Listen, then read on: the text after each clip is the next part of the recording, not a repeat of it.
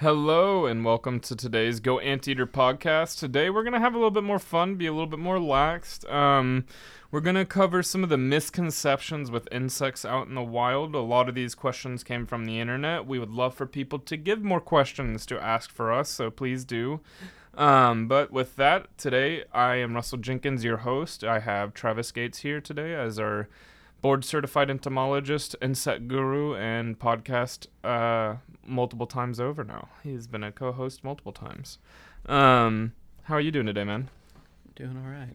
Yeah, yeah. I'm here, ready. I'm Hey. hoping the internet has exciting questions. Well, so I will be, if you hear it, I apologize. I have papers with some of the questions from the internet that we're going to go over today. So, I have no papers. We are I- firing from the hip, hey, that's how we do it sometimes. machine gun style. That's how we do it sometimes. So, question number one from the World Wide Web is All insects only live on land? False. No. Uh, does that count? um, no, so we definitely have aquatic insects, Mm-hmm. um, which can live either on the surface of the water or actually underwater. Um, hell, there's a whole group of nice predaceous diving beetles.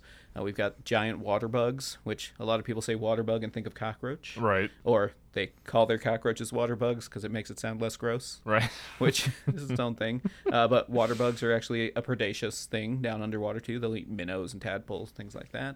Um, hell, there's spiders that can actually build whole webs underwater, and they'll actually carry air down trapped against the fur on their body, and kind of use that to create a little air bubble for them to live in underwater, where they can also catch minnows and things like that.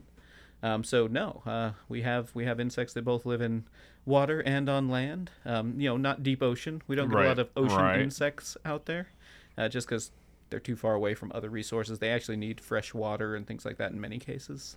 Um, there are certain things that can live in kind of brackish water, which is going to be that mix of fresh and salt.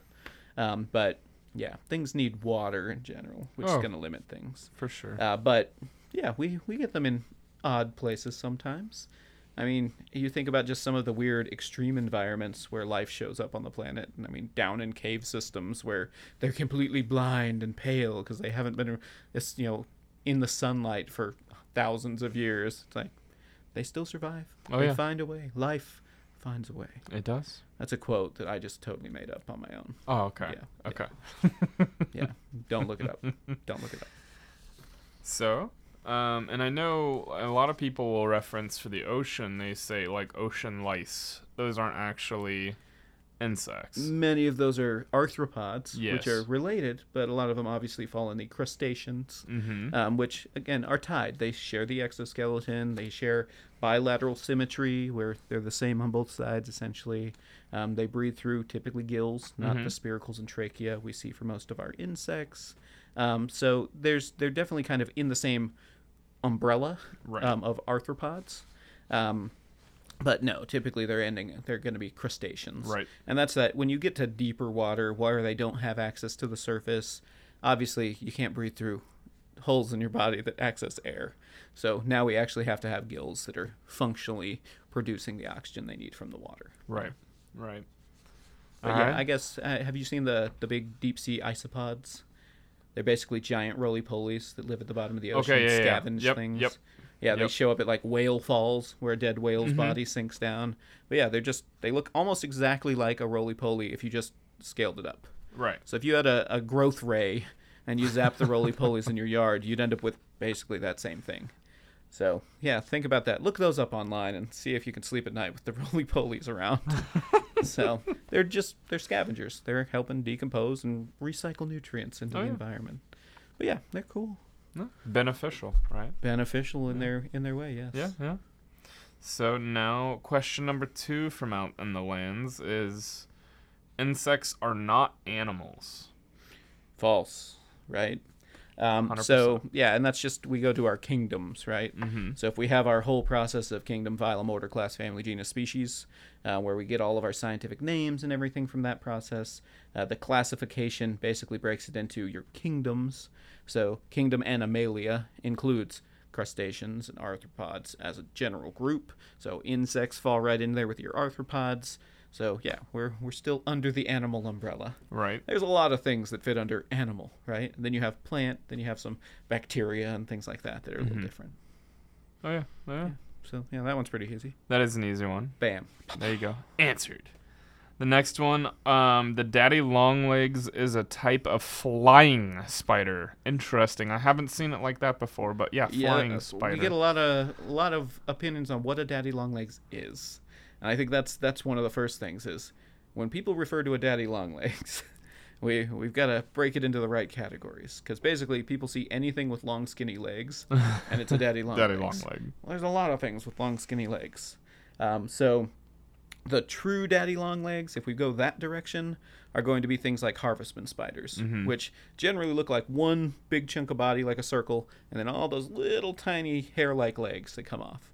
And they are predators, but they're feeding on things like mites Yep. and things like that, on plants up under ledges of rock. You'll find them when you're camping, right? They're in the hole in the tree, and there's just a thousand of them all together. Um, so that's a daddy longlegs. Um, then we get to things like cellar spiders, which are a true spider, a web building spider. Um, they're going to be responsible for a lot of those sheets of webbing that we see flopping around in the light fixtures of big warehouse stores and things like that. Um, and they basically build a little strip of web, and when it gets dirty or damaged, they just move over and build another one, move over and build another one, so you get those big sheets. Um, they also will live in a big group, but body style wise, they have those super long, thin legs. Right. Uh, but they have a big, obvious abdomen that hangs off the back end, so it's easy to break them away from the harvestman spiders. Um, then we get into what I assume the flying spider one is, um, is going to be what we call crane flies. Mm-hmm. Uh, crane flies are going to be the thing that we hear people call uh, mosquito hawks, mosquito eaters. Um, we hear them called daddy longlegs. We hear them called mayflies, which are a whole separate group of things. Yep. Um, so there's a bunch of names for the same thing. Um, we call those colloquialisms, which are kind of the, the local name given to a, a given organism. Um, but crane flies as a whole, uh, basically their larvae eat the thatch. They eat the decaying material down at the base of like a lawn, right? So they're helping again, recycling nutrients, doing good work. Um, and then they'll pupate, and then they will emerge as an adult. So oftentimes people will walk out in their yard, and you see these big old things fly out from the grass. That's where they developed, right? Um, the adult has no functional mouth parts, so they do not eat mosquitoes. They basically serve the purpose of mating, laying eggs, and dying. That is their whole life cycle. The larva is there the longest period. The adult is there long enough to mate, lay eggs, and die. So by the time you see them bashing up against like the porch light, they're done. They're just trying to end it. They're like, "We're done with this process. Let us go back to the start." Um, so you know, don't don't feel bad. Um, we would call crane flies primarily nuisance flies because they don't hurt anything. They just annoy people. Right. Uh, but as far as flying spiders go, um, none of our spiders have wings. Yeah. so we're going to take that out. Uh, none of them have developed anti gravity technology that I'm aware of. Maybe someday. I don't put it past them. Some of those spiders are pretty smart. Um, but about the most flight you get from a spider is going to be uh, immature spiders. Um, we do get some species that show what we call ballooning behavior, which, if you guys have ever seen Charlotte's Web, all the baby spiders at the end of Charlotte's Web that let out the strand and get carried away by the breeze, that's ballooning. Um, so the spider isn't flying, they essentially are just light enough that if you let a strand of web out, it catches on the wind enough to kind of carry them away like a little kite. Right. And the only reason they're doing that is because if they all stay in the same area where they hatched out, they eat their brothers and sisters. So it just spreads the population out a bit to give them all a fighting chance. Um, but that is the only time where we could hear someone say, "Oh, I had spiders fly into the house." It's going to be those little teeny tiny spiderlings that are really difficult to spot, anyways. So, yeah, I'm going to say no on the flying spider. if we're talking about the same thing as far as the daddy longlegs, it's a crane fly. Um, and yeah, it's just confusing when all our names kind of overlap for oh, different for things. sure. For sure. All right, so let's move on to the next one. We have okay. Since we just did an episode, or an episode's coming out shortly about beneficial insect of ladybugs, one Uh-huh. of the ones was that you can tell the age of a ladybug off of the spots on their back. Uh, like a tree, right? Yeah, yeah, If we- exactly. We, how many them rings? in half, we count how many rings are inside the ladybug. Uh, no, no, that's not true either. Um, yeah, so different species just have different patterns. Mhm. Even within a species, you can have some variety of patterning. Uh, just like you know, people can have different freckles and things like that. I mean, you get variety there. So it's it is not a thing where I can count the spots. I mean, there are specifically two spot ladybugs, Well, they're not all two, right? Right. And when we say two, do we mean years? Because most of them don't live that long. So you're not going to get that. So if I had a seven spot ladybug, that is a very long lived beetle. Um, so no, not not a thing.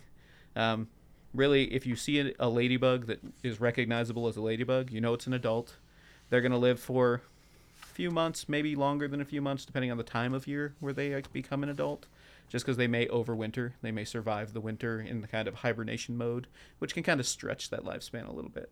But they don't live for a long, long time Right. most of our insects in the world, their goal is just to live long enough as an adult to mate, lay eggs, and die. Yep. So that's just life, right? Reproduction. the goal is reproduction. Yep. So a little bit better every time. Oh yeah. Oh yeah. Well, and so this is a common misconception. However, it's one that I feel like most pest operators or people in the industry of pest control were kind of would say, yeah, we hear it all the time. Yeah, definitely not true, which is spiders are insects.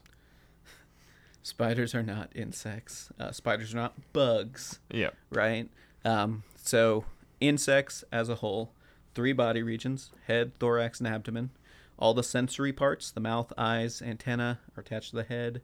Um, all the movement parts are attached to the thorax, so legs and wings would be on the thorax. And the abdomen is going to have some of the digestion and reproduction, Mm-hmm. right? Digestion runs kind of through the whole system because you got to connect the mouth to the butt. Um, but three body regions, three pairs of legs for a total of Six. six legs. That's math, folks. Um, but yeah, that's going to be insect. Spiders obviously don't have six legs, they have eight legs. So that automatically takes them away from our insect. Yep. Um, no, spiders are arachnids. Mhm. So arachnids have two body regions um, and eight legs. You also have the difference where uh, insects will have antenna or wings, spiders will not have antenna or wings. So even sometimes you'll look at a spider and you see what looks like little antenna right around the face. Those are actually part of the mouth, the little pedipalps there that help them move food around. Um, so not antenna. They just kind of look like antenna sometimes. Um, but yeah, then if we categorize even further and we say they're not bugs, um, bugs as a whole are one group of insects. Yep. There's a group of insects that's our true bugs. Um, that's going to be um, anything with those piercing, sucking mouth parts are hemipterans. Uh, so stink bugs, aphids, a lot of your plant pests and things like that. Um, it all kind of fits into this category of true bug, Mm-hmm. um, which those we can call bugs because that's what they are. Yeah. But everything else with bug in the name, not really a bug. It's just a name that got stuck to them. So yeah, we get a little wishy-washy when we get to kind of that kind of convention. But no, spiders are arachnids, which are a separate class of arthropods. Yep. Other arachnids, I guess, could be things like uh, ticks, mites, scorpions, that kind of stuff. Which actually segues into the next misconception, which is everything with eight legs is a spider. Yeah, incorrect. Yeah. Yeah. So uh, things like ticks and mites, often you will see as adults will have eight legs. Mm-hmm. Uh, sometimes things like immature ticks or mites may have six legs as they develop, but they will have eight legs as an adult. So you get some weird variety there, um, but they're still structurally pretty obvious that it's going to be an arachnid, Mhm. not an insect. Um, I mean, think about a scorpion. Yep. The scorpion's got a big old tail on it. It doesn't even look like a spider. So yeah, no, eight legs does not mean spider. Right. So we've got variety in the group. It means arachnid, but not spider. Yeah. So another misconception is all insects are bugs. Yeah, and I think we already touched on that we one. did. Right? So yeah, our true bugs are the bugs, and that's going to be one group of things. Our hemipterans, which kind of fit in there. Again, any those groups are primarily going to be plant pests. Mhm. Uh, box elder bugs, stink bugs. You do have your assassin bugs in the mix, um, which generally aren't feeding on plants. They're feeding on things that are feeding on the plants. Right. So they're actually beneficial in most cases. Um, there are a few of them that we would consider pests because they can cause bites. Um, a couple of them are vectors of disease, things like Chagas disease through kissing bugs. Um, but for the most part, those are bugs, and they're all going to have that kind of needle-like mouth part they stab in. Um, you can either categorize them by like where the mouth part is attached. Mm-hmm. So some of them will have the mouth part attached right at the front of the face, some are in the middle, some are down at the back end of the face. So that even breaks it into different categories, which contain different categories, which contain different categories, which, yeah, it gets all complicated. But the bugs is a, a big group, but not every insect is a bug, right? So everything else is just an insect, and we may call it a bug because it's the easy term people know. Yeah, generally, if you tell a, an entomologist, "Oh, well, I found this bug," we have one little moment of cringe where we go, "No, you didn't," and then otherwise it's like, "Well, everyone calls them bugs, so I understand what you're saying." Right. right? You are not the type of nerd that I am, so I don't expect you to use all the same words. it's okay. Speak the way you speak. Um, another misconception out there is that small winged insects are always the baby of that insect species. Uh, that's a good one, right? I get a lot of this, especially this time of year. Uh, people find little brown beetles on the front porch. They go, oh, well, it's like a baby June bug, right? Well, I mean, it looks like a June bug, and it may be related to a normal June bug that we would think of, but even then, that's a whole group of things, right? Mhm. Anytime we see an insect with wings, except for kind of one exception specifically, it's an adult, right? So if we see it flies and has wings at all, just know that that's the adult. That's as big as it's going to get typically. So you don't have to think, oh, well, this is a baby something. Right. Yeah, wings tell you it's an adult. Uh, the one category that's a little weird there is going to be our mayflies. Uh, mayflies, which are tied to aquatic ecosystems. So the things we'll see around lakes and streams, ponds, things like that, they'll come out in the billions and just like layer walls of Right. buildings. Right. Um, so typically they're going to have these two kind of big triangular wings that stick off the back and these little tail filaments that stick out. So that's a true mayfly. Uh, they have a stage right before adulthood called the subimago, um, which gives them wings, and that's because the majority of their life is spent in the water. So they have this like pre-adult stage where they can fly out and group up somewhere, and then they become an adult, become sexually mature, and they can mate. So they they're the only group that really has that kind of pre-adult flight stage, but it's basically just like a a young adult. right. It's like someone who just turned 18 and is pretending to be an adult even though they aren't fully functional as an adult quite yet. Cuz we all know, we've been there. You're an adult, but you don't have the responsibilities of an Right. adult. Right. Yeah. So then you become a real adult and you realize just how horrible. No, that's just me? Okay. Never mind. It's all going to be okay.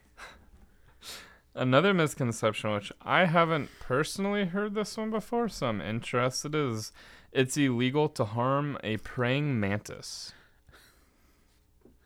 Um, I will say, as a whole, there's not a lot of insects in the world that I would say are protected anywhere for any reason. By lawful reasons. yeah. I mean, even honeybees. You know, people think about honeybees as Should being this be. important pollinator. should be. They're not technically protected. No. So, you know, you can kill honeybees. You shouldn't because it's kind of rude. Um, let them do their good work and leave them the hell alone. Uh, but that that would be a group where I could see them putting protections in place because it is important and it is a industry, right? It's a Mhm. multi-billion dollar a year industry. 100%. Um, but other insects, the, problem is we have groups like PETA out in the world, right, who do try to campaign for protection of different animals and things like that. Insects haven't quite made it on the roster of things that they care about in most cases. And so a lot of people just aren't really concerned about the well being of insects. A lot of people think every insect is a pest, so every insect should be a dead insect, and that's the way the world should be. Obviously, we know that's not true, right? Less than 1% of all insect species on the planet will ever behave as a pest. So a tiny fraction of them could be a pest. Um, but yeah, I, there's there's no legal ramifications. And also, I don't know that you'd have like you know the EPA swoop in. Hey, you touch that praying mantis. no one's watching, right? Think about how many insects there are in the world. We're talking gazillion, right? It's beyond a normal number that you'll throw out there. Um, no one's paying attention to them. 100%. Uh, even in research settings, I will say insects don't really have the same protections that things like mice or fish or anything else does. So once you have fur and fins, there's like processes and documentation you have to maintain when you're doing some sort of experimentation or research. Uh, as far as insects go, you just kind of do whatever you need to. It's insects, it's fine. So we're lucky they breed quickly. So yeah, no, no protection for the praying mantis. They will protect themselves with their kung fu. um, another one just was a blanket is that insects try to attack people in general. I mean, we have to think on a idea of scale here, Yeah, right? right. Yeah, an insect doesn't see you and go, "I can take him." That's not how it works. It's like you walking up to a skyscraper and going, "I'm gonna punch this thing down."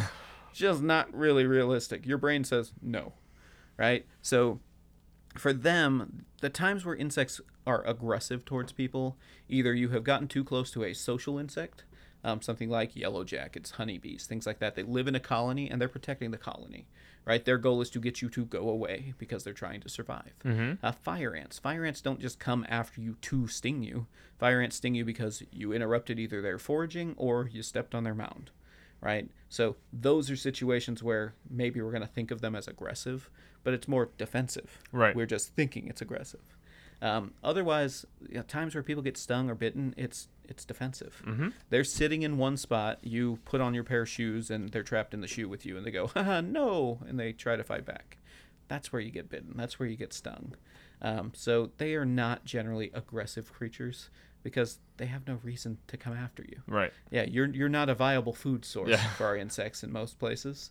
So we don't really have to worry about them trying to eat you or anything. Now, you know, who knows what the future may hold. We can have a cool mutated bug that comes out. I've seen the movie Mimic. I know what happens. Giant cockroaches that look like people that live in the sewer. That's the future. That's the future. Everyone check out Mimic. It's really creepy. Um, another misconception was Wait, are movies not real? Are movies not real? Oh no.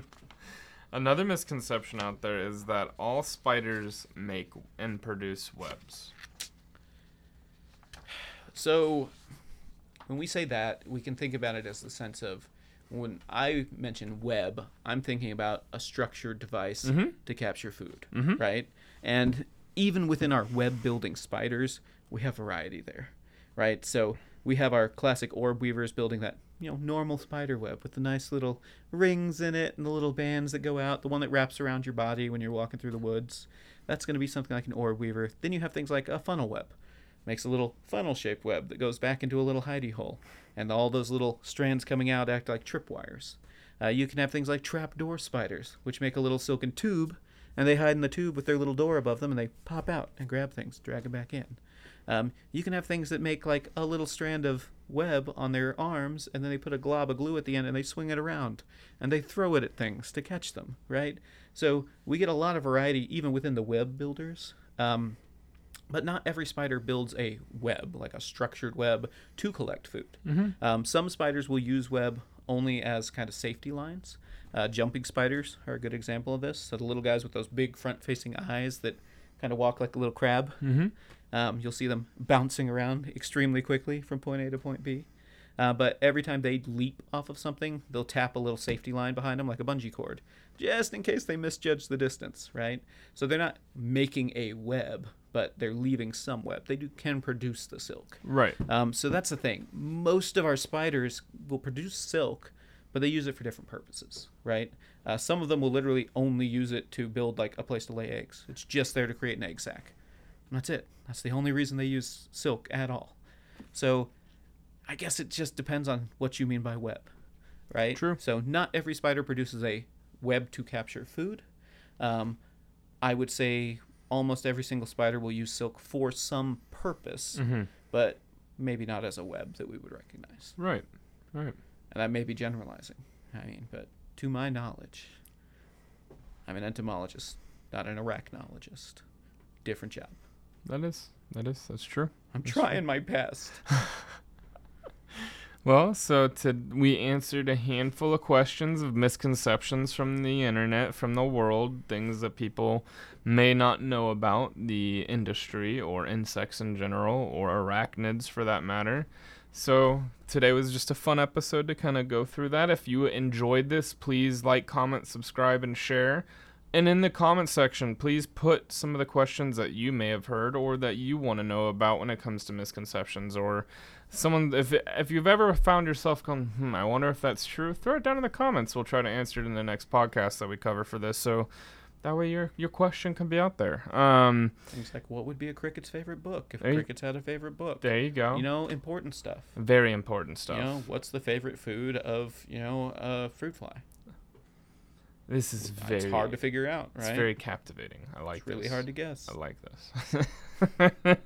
but thank you everybody for tuning in today and uh please just keep going and following us and I appreciate you today Travis for being a part of the episode today and Thank you for inviting me, sir. Of course, of course. Look forward to the next episode that we do together, whether it be beneficial insects and sex in general, something of this nature. We've also done Eight Legged Freaks covering of what that, That movie was was. That was very That was very important. So uh, yeah, we'll just like to have fun and continue. So thanks everybody. Cheers and have a good rest of the day.